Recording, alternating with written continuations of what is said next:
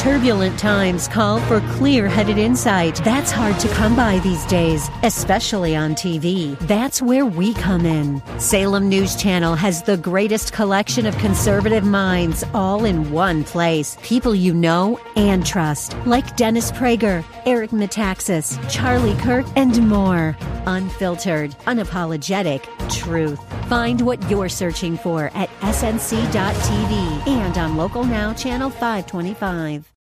KSLR.com's Church of the Week page presents today's devotional from Pastor Linda Baumheckel of Universal City United Methodist Church. Grace.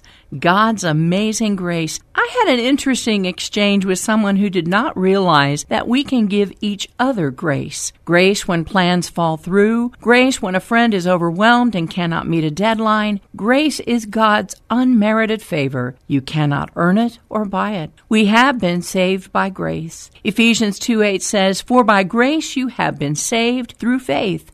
And this is not your own doing, it is the gift of God. And friends, you can extend this grace to one another.